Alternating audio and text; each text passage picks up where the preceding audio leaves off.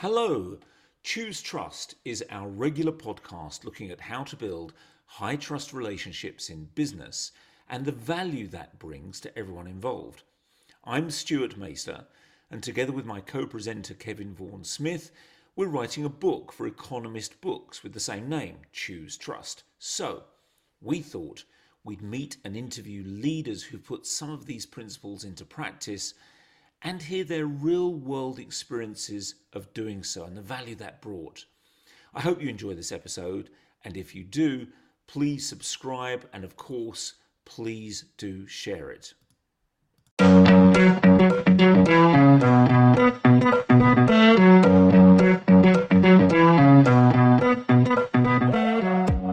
Okay, welcome to the Choose Trust podcast uh, featuring myself, Stuart Maister, the Joint Managing Director of Mutual Value, and Kevin Vaughan Smith, the Joint Managing Director of Mutual Value. So we're, we're here today with a really special guest because it's 22 years, would you believe, since the publication of a book which defined a term that became the aspiration for many professional service firms. That book was called The Trusted Advisor. Now, it was written by my cousin, David Maister, and some colleagues of his, one of whom we're delighted to say is with us today. Now, Charlie Green has taken that concept, the trust advisor, and run with it, leading his own firm of consultants and trainers uh, uh, with the same name, the trust advisor, using the trust equation set out in the book as a base of work with many different leaders and firms this century. So, Charlie, firstly, welcome and thank you so much for joining us. Thank you very much. It's a pleasure to be here. Charlie, can we start? We're going to talk a lot about trust in different contexts, particularly in terms of trust, the way you build trust with clients, customers, what that means, what it looks like in practice. And we're going to talk about But let's start by defining trust as you see it. What, what is trust? Uh, that's a great way to begin because it's such a fuzzy word. There's so much fog sculpting stuff written about it. I think it's very useful to start with a practical, pragmatic way of how do you define it. And and I would make you know a distinction between three ways we use the word. There's the word trust itself, which is a noun. There's trusting or to trust, which is the verb to trust somebody else. And there is to be trusted or trustworthy, which is kind of an adjective. And the way I think of it is a relationship of trust is a bilateral relationship between two parties, whether it's two people or a person and a, and a company, in which the trust there's a trustor and a trustee, the person who trusts the other and the person who is trusted. And when those two people connect in a way such that you know they can trust each other, uh, the level of trust goes up between those two. Uh, so there's you know a, a trustor and a trustee interact. One person trusts the other the other one proves itself to be trustworthy. And as that progresses, you get more and more trust. And you can apply that simple concept to, you know, people or relationships with companies or institutions, whatever. I, I, I don't know any person uh, or organization, but particularly let's talk about people who are selling, who are leading, who are collaborating, who doesn't want to be trusted and doesn't believe themselves to be trustworthy. They're they're yeah. good people, right? Yeah. So what's the difference between that being a good guy, if you like, and being right. someone who is consciously going out to be trusted? And and secondly, allied to that, what value does that create? What difference does it make?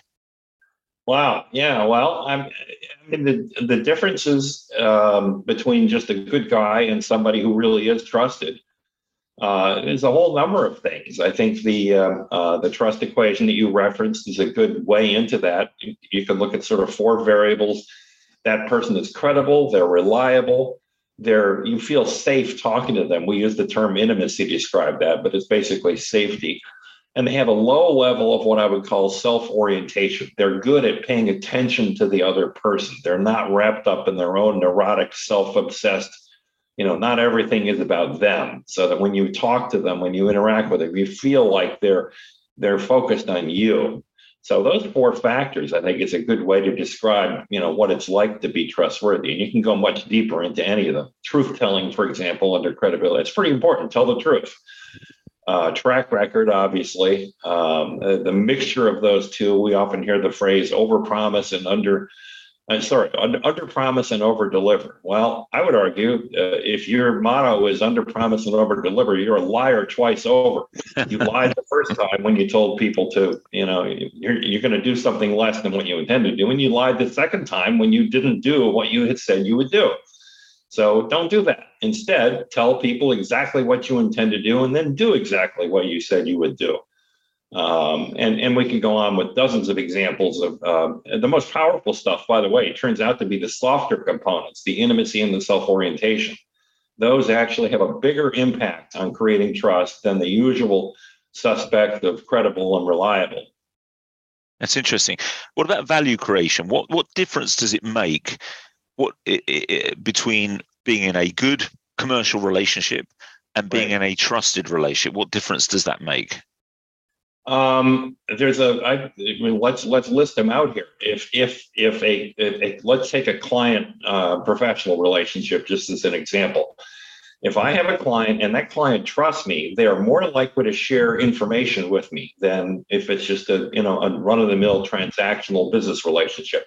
They're more likely to open up to me. They're more likely to be candid with me the whatever agreements I have with them are likely to be stronger because there's a handshake and a firm look in the eye beneath the legal document that may represent our our relationship. Um, people are more likely to refer you to their you know their friends, their colleagues, etc. They're more likely to introduce you to other opportunities within the firm um, you know, your life is just easier on, on a simple, basic level. Working with people that trust you is a lot nicer than working with people that don't trust you. Uh, and uh, it means that the cost of doing business is reduced. It means that the cost of new customer acquisition is reduced, which means your margins are higher. Uh, people have more free time. Uh, your profitability goes up. I could go on and on and on. Yeah, There's a yeah. few. Kevin, do you want to come in on that? Yeah, so um, so Charlie, you've you've laid that out very clearly, and and you know your book has a lot of really good examples, and right. you would think, well, this becomes obvious. More and more people should just be doing this, and perhaps they are. But what do you think stops people adopting those great behaviors uh, uh and getting those results? Uh, it's a great question, and, and my answer is very simple. It's fear. It's a human condition, and the things that stop us from telling the truth are being afraid that if I tell the truth, you know, they're going to find me out or they're going to find a chink in my armor or I will say something wrong and I'll be caught out for it. So the default human response very often to situations of perceived threat are to fuzz it up and uh, you know uh, fake it till you make it push on through keep talking uh, until they stop asking those difficult questions uh, I'll give a quick anecdote from early in, in my career, which is which is in the book, but uh, at the risk of repetition, uh, I was in a sales meeting, my first big sales meeting. My boss had come along to observe, and at one point, after the coffee and business cards exchanged, the client said to me, "Mr. Green, what experience do you have doing blah blah blah, whatever it was?" And the truth is, I had no experience whatsoever in this area, but I obviously knew you weren't supposed to say that. So I'm mentally thinking, how do I tap dance and answer this question? And my boss leaned in immediately. And, he, and again, the question was, what experience do you have doing this? And he said, none that I can think of. What else do you want to talk about? it had never dawned on me that telling the truth might be a powerful uh, first of all, it was the right thing to do. If the client really needed that attribute, we didn't have it. I mean, let's be clear about it. But more importantly, I think what my boss demonstrated in that moment was I'm not afraid to answer a question. We don't have any in that area. What else do you want to talk about? And and the effect on the client was was evident. It was written on his face. He immediately said, Well, actually, nobody has that. You know, what else have you got that might be useful? And then suddenly everything's changed 180 degrees. Why? Because he told the truth. Why don't people tell the truth? Because they're afraid. Um, so I, I really think, and, and this is where we get into trusting. How do you trust somebody? Well, that's essentially risk management. How do you take a risk? Because to trust somebody is to risk something. And if you're congenitally risk averse, for example, I work with a lot of big four accounting firms. As you can imagine, the DNA of an accountant is largely risk averse. So they're hesitant in social situations. You know, the stereotypes are somewhat true and how do you work with them to get them better at taking risks in interpersonal situations to overcome that natural fear and to become more transparent and and, and open So that, that that's really helpful. Um, how much? One of the things that that we emphasize is having a, a real clarity about the ambition of the firm or the relationship or the partnership. I, I give you an example of uh, what we saw, and it'd be interested in your comments. One um, leadership team uh, said, "This is where we're trying to get to, and here's the values we want to apply." And trust was one of them. But the interesting thing was the caveat was unless commercial pressures apply. how do you feel about how do you feel about that as a? I think it sounds like a gigantic uh, legal loophole. You know, I I would not trust that person. After anything was said, I wouldn't trust that. You know, if commercial the considerations apply, it's going to obliterate everything before I said about trust, and forget it. That's not trust. That's my reaction. If I understood you right. Yeah, absolutely. Well, th- this business of clarity, Charlie, is something that we talk a lot about, and I, I'm interested in your reflections on this because, for us, one of the foundation stones of a trusting relationship is clarity between the parties. And right. the reason for that is that if I do a brilliant job for you, it's a really fantastic piece of work, but it wasn't right. what you expected because we weren't really, really clear. Or maybe the fees weren't what you expected because we weren't really, really clear. Whatever. There's lack of clarity. Right. What happens is you're not happy. And as a result, you don't trust me as much next time because I didn't quite get it right. In your view, I may I could argue I did exactly what you asked me for, but that's no good, right? So right. having alignment of ambition, clarity between parties for us is the foundation of trust relationship. I'd love to get your reflection on that and any any experience you've got in that area or any stories that have emerged in the many years you've done consulting this area that that maybe illustrate that point. Well, I, I think I agree. I'm not, I'm not sure we agree on how fundamental it is, but it's pretty strong. Yeah, what I hear in that is, and I'll try and think of a simple example, is the more you share your thoughts and the more the other person shares their thoughts and their intents and what's behind everything, the better things are. I would I would use the term transparency to describe a lot of that. You know, a simple technique that people are taught in um, in in lots of institutions. When you have a meeting, always have an agenda prepared and you present that agenda at the beginning of the meeting to say, here's what I thought we would cover. How's it look to you? So, first of all, you're sharing your thoughts. Second of all, you're saying, this is collaborative. We're in this together. I want you to put your thumbprints right now, your fingerprints on this meeting agenda so we can together go forward. And there's an implicit statement says that if we change the agenda halfway through, each of us has the right to say, hey, I think we're changing the agenda. You okay with that? And you recontract. So I think that's going to the same thing you're talking about, the clarity idea. Yes, it is. It is very much because uh, uh, uh, an approach, something we talk a lot about, but it's exactly what you're saying, Charlie, is co-creation. So your co, yeah. your co-create value. One of the, one of the fundamental ideas that I think is so important in this area is that that you that no business to business supplier creates value for a client. None they have to create it with the client because there's always yeah. some interdependency in the value. Even if I'm delivering a photocopier to you, I need you to be there when you say you're going to be there. I mean, it's just right. even at the most basic level, uh, but if I'm delivering a service to you, I'm going to rely on, we're going to create decisions together. I'm going to present it with options. You're going to decide. I'm going to advise. We're going to create value together. There has to be a relationship of trust for us to do that. Yes. Yeah. And we, have, in my own firm, we developed a, a list of four what we call trust values or trust principles, if you will. And one of them is collaboration. And, and it goes to the idea that if you're in a trust relationship, never think that one of you is is client and one is provider, that one is master and one is slave, that one is boss and one is subordinate. It's got to be collaborative. You're you're uh, uh, you know um, uh, metaphorically sitting on the same side of the table, never on opposite sides of the table. So collaboration, you know, it's I agree, key. Well, that takes me, if I may, to one other idea which I'd like to discuss with you, which goes to the heart of the trusted advisor as a an, as an idea, and I wonder whether uh, being a trusted advisor now in that space puts you slightly on on on the side, as it were, outside of the team. You're advising the team rather than being on the team. Whereas being a partner puts you on the team.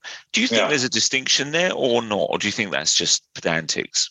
No, I think that, you know, to be an effective advisor, you can't be seen that way. You have to be seen as an integral partner. Uh, and, you know, both of you can acknowledge you may have some expertise, some domain expertise, uh, or you may occasionally draw on some longer experience, but the underlying attitude toward the relationship has to be we're equal parties here, where each of us bring in different things to the party, and, and the, the whole is greater than the sum of the parts because of that, not because somebody is an outside expert and an advisor, and that's a, a role that will always remain driving the relationship.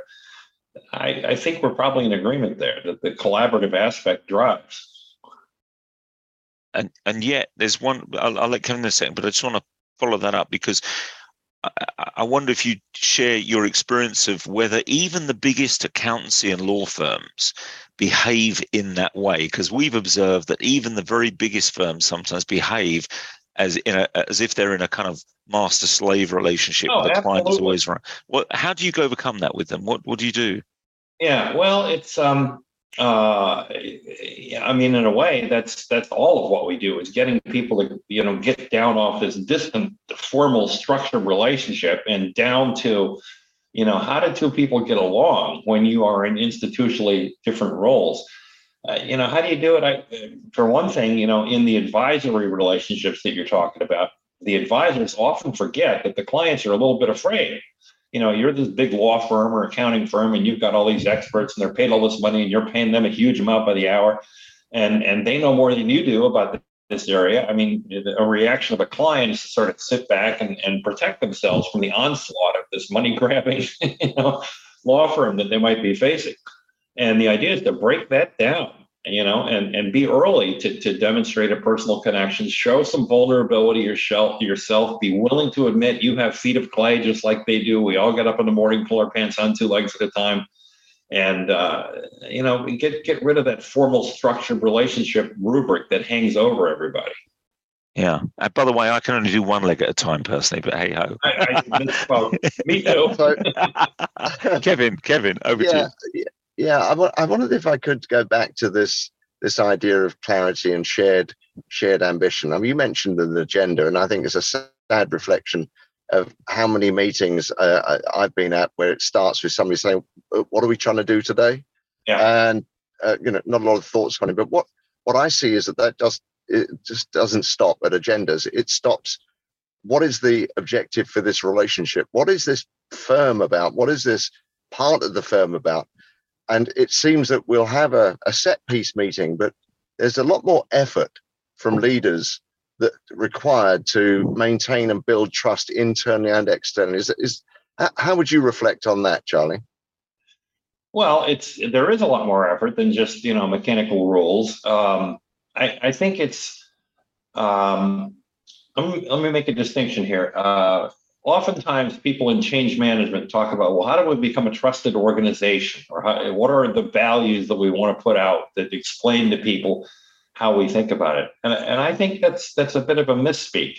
You don't build an organization that's trusted. You build an organization that encourages trust-based relationships between people some of whom are internal some of whom are external. So you you try to engineer an environment. It's not the environment itself. It's what the environment does to the people within it uh, Google, about five years ago, did a massive study like only Google can do. Um, what are the components of a successful team? And they they crunched all the numbers and ran all these studies and did all the AI stuff, and they came up with a blindingly obvious answer. The most effective teams are those in which people feel safe and secure interacting with each other. Uh, New York Times did an article on it, and they had a lovely quote from some person on the study from Google who said basically, hey, I spend more than half my waking life here at Google. All my friends are here. You know, my daily routine is here. My life revolves around my work in many cases. That is my life. And if I can't trust the people that I'm with and feel safe and secure in all my interactions with them, I don't even have a life, do I? And I thought, right on, you know, that's that's well said. It goes to you know the key of, of creating an environment in which individuals can interact with each other on a trust-based way. It has very little to do with how people perceive the reputation of the institution. I think the mistake people make is trying to uh, create institutional statements which really don't it doesn't go the next step to say well what does that mean about how i interact with you? Uh, that's the end state that you need to get to. So, so uh, there's a leadership role there, isn't there? To yeah. you know, not yeah. just not just create it. And what we're experiencing, it, it it's a it takes more effort than many leaders are prepared to put in to keep to keep people working in a trusted, trust based, trust based relationship. And, yeah. and we see that, that they'll give up under any kind of pressure. Yeah, I th- I see the same. Um, I can't think of a single Fortune 500 company that I would describe as fully trust based. Uh, I know lots of companies that have pockets within them that are heavily what I would call trust based. They do a good job at this. I can think of a few small firms that are totally, you know, driven by that kind of principle. But for the most part, big companies are dominated by other themes and not just, you know, shareholder value and quarterly results, but, you know, the issue du jour, which may be teamwork or it may be visioning. I mean, there's lots of corporate mantras out there and people get distracted. Uh, so I, I think there are two things that a leader can do to create an environment that creates trust-based relationship. One of them is to live the values uh, or the virtues of a personal of a person who is trusted, which I go back again to that trust equation: credible, reliable, intimate, low self-orientation. The other one is to aggressively lead and articulate whenever opportunity presents itself what I would call trust values, institutional values. Uh, collaboration is one, transparency is another, um, um, risk taking, you know, and and uh, I'll give a quick anecdote. Uh, I was in the audience once watching the head of um, Accenture uh, addressing his top 50 people in the world for some world meeting. And they let me in the room. I was next on the platform. They let me in to see the end of his session. They didn't let me in to see the whole thing. But it was about, he was announcing some global program, rollout leadership program and I was there for the Q and A. And one guy raised his hand and uh, said, "Mr. Green, the same name as me, no relation." Um, and he said, "You know, have we yet lined up for this new rollout? Have we yet lined up the incentives with the action so that if my friend from Germany here calls me, I'm incented to support him in this new effort?" And Bill Green got up. I've, I've, he was visibly angry and he walked to the front of the stage and he said, I never want to hear that question again from this group. If there's ever a conflict between our incentives and doing the right thing, you do the right thing and fix the incentives later. Am I clear? Well, 50 people in the room got very clear about what the boss meant. And what, in my terminology, what he did was to seize an opportunity, an innocuous question, to reinforce a fundamental value which is we do the right thing first and fix the incentive later. We do it because we do it for the right motives. He seized the opportunity. He didn't shy away from it. He had in mind what some of the core values were, and he jumped on it. And I think that's a very key role of a leader. That's, uh, I think it's really interesting. The, the, the slight challenge I've got with some of the things like that is what do the right thing do, means in in that kind of context. I don't want to just um, on you know drill down on that, but it, it it feels strongly to me that warm words can still be highly ambiguous. So yes. someone might listen to that and say, okay, I'm going to do the right thing by our firm, whether or not I'm personally incentivized. That may not be do the right thing by the client or do the right thing by the world or the planet, but I'm going to do the right thing by it. that's one interpretation of that sort of. Yeah. And I, and I just wonder what what you said though, which I think is is interesting is is you know it's kind of show not not tell isn't it it's yeah. it's whatever words i use how do i behave what do i care about what as a leader do i but but then you you said virtually no firm has this across the firm. And then is that because leaders of entire firms not perhaps leaders of business units or individual teams face different pressures that make building trust it, it cannot be a fundamental real value they really believe because there's too much mm. else they have to do? What's what's your thought on that I my thought, and it's just my thought. You know, I have no more credentials than anybody else on this, but I did, you know, go to Harvard Business School. I know a lot of these kinds of people. I think they just uh, it's a failure of leadership. There's no reason that a right-thinking CEO of a big company couldn't or shouldn't drive further and harder towards trust than they do and and I think it, they get overwhelmed by the daily language and challenges of business, and they get sidetracked by the latest shiny object, and they don't put the trust stuff as far front as they could or should, my opinion. You know, so, so go back just to go back for a second, Stuart, to your question about doing the right thing and the ambiguity there. Uh, it's a, a, former chairman of Goldman Sachs some 20, 30 years ago. He had, I think, the ultimate answer to that. He said, We are long term selfish, meaning our guiding star is we always do the right thing for the customer. And if we do that, we believe equally strongly we will benefit as well. If we become known and practice is always doing the right thing to the customer, don't worry, we'll be fine. You know, that's why he called himself long term selfish. So, in that sense, when somebody like Bill Green gets up and says, do the right thing, you know, and fix the incentives later, I hear him channeling that same kind of mantra, which is a pretty good mantra. Do the right thing for the customer and everything will take care of itself. One of the, um, one selfish. Of the, yeah. one of the things you said was that you you were aware of smaller firms that were trust orientated in relationship. I'd love to hear any uh, examples, Charlie, of, of what they look like and what allows what that allows them to achieve. Yeah, well, the the one I had in mind is a little savings bank called Bangor Savings Bank in Bangor, the state of Maine.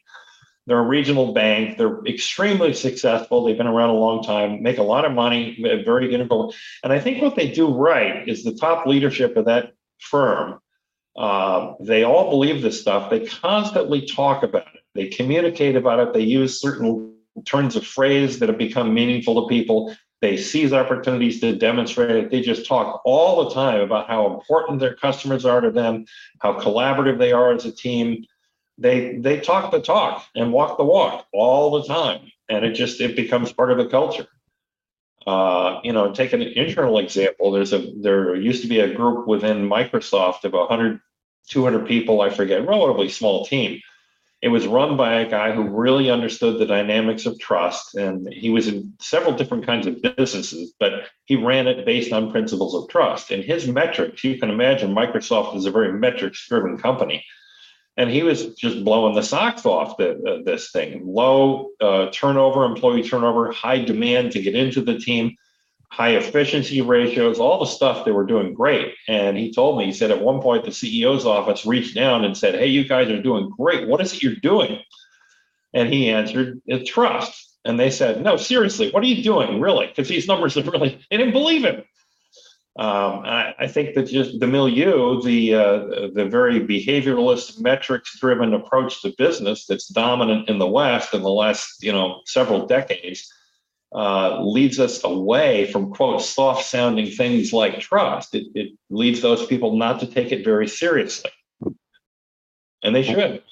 What is interesting about that example is, and I think this gets the heart of the conversation, actually, Charlie, in my view, is this is trust itself the objective in these kinds of relationships so if if it is then profit revenue is an outcome and is trust as it were the means to the outcome so is trust is trust in other words simply a way we do things or is it actually the objective to be trusted and then and then tr- and then trust to, to use the word that all else flows from that what's your view on that well, it's a good question. And my answer is um, uh, trust is not the goal.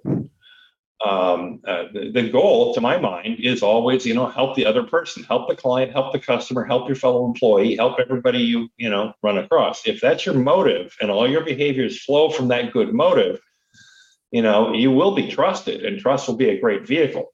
Once you start saying, my goal is to be trusted, suddenly that's all about you. Well, you know, what if you do something that makes you look less trusted, but it's right for the client? Should you do that? Yes, you should do that in my book. I, what I really like about what you said, though, is that switching of priorities. For example, in the field of sales, which I find absolutely fascinating for trust, the whole sales relationship, the way it's presented in sales training programs, books, is always us versus them. How do I get the customer to buy from me. And the goal is to get the sale. I mean, most programs will be very overt about that. Of course, the goal is to get the sale. What else would it be? Well, what else it would be would be to help the customer. And if you help the customer, if that's your goal, then the sale itself is a byproduct, an output, a secondary generator. And if you think about the goal of selling in that way, how do I help the customer? And occasionally I'll get a sale and occasionally I won't. Don't worry about it because to go back to long-term selfish, if I'm always trying to do the right thing by the customer, I'll get more than my share of sales. Thank you very much. So the subordination of goalhood uh, of, of getting the sale, the subordination to help the customer creates great trust, which also creates sales. But it, it's a byproduct. The trust is not the goal; it's a vehicle but maybe maybe I framed it wrongly. I, I, uh, that's really helpful, actually, what you just said there, because we, we may be in violent agreement. Yeah, yeah, we were a total violent agreement. But it, this is such a, you know, sometimes these these these semantics make a difference. Maybe the, the, the goal is that is a it, which is a real thing, as it were, is the trusted relationship. So it's not okay. just to be trusted. You're right. You're quite right. It's not just to be trusted, which in itself might be a selfish thing. I want you to trust me so that I can sell you more, right? And right, you know, right, right. actually, but what I want is a an outcome is a trusted yeah. relationship, and that relationship has real value because it creates value for both, um, for both parties, by the way. For both parties, exactly right. And we, we're called mutual values, you know, for exactly that reason. And and um, and and by the way, the other dimension to this, which we haven't talked about, is not only that I you should trust me, but I should trust you because we're going to even if you're the guy with the money and I'm the person providing a service, we're exchanging value. If I'm investing time in you as a customer, I want to trust that when you say, you know, you do this well, there's other work, or when I'm you do this and I need to do that, I will do it. If you don't do any of that, I might be I might not make you know, I might lose margin, I might lose money on this on this deal. Totally. I, one of my I, yeah. Go ahead. Sorry. Well, no, it's just that it's that the trust flow, trust, real trusted relationship means trust flows both ways. It's not simply I am trusted by you in order Correct. to sell to you. And and to go back to my original distinction, the trustor and the trustee. The thing about trust is it you have to switch roles. You can't always be just trusted. Sometimes you have to be the one doing the trusting one of my uh, senior clients at Ernst Young has a great story. Years ago, he uh, he had a really good client relationship going, and some big sale came up, and they lost it, and he was shocked. He thought I had this in the bag. You know, we we have this great relationship. He called up the client, and he said, "Why? I don't get it. You know, we're doing great. How come we didn't get this job?" And the client said, "Well, listen."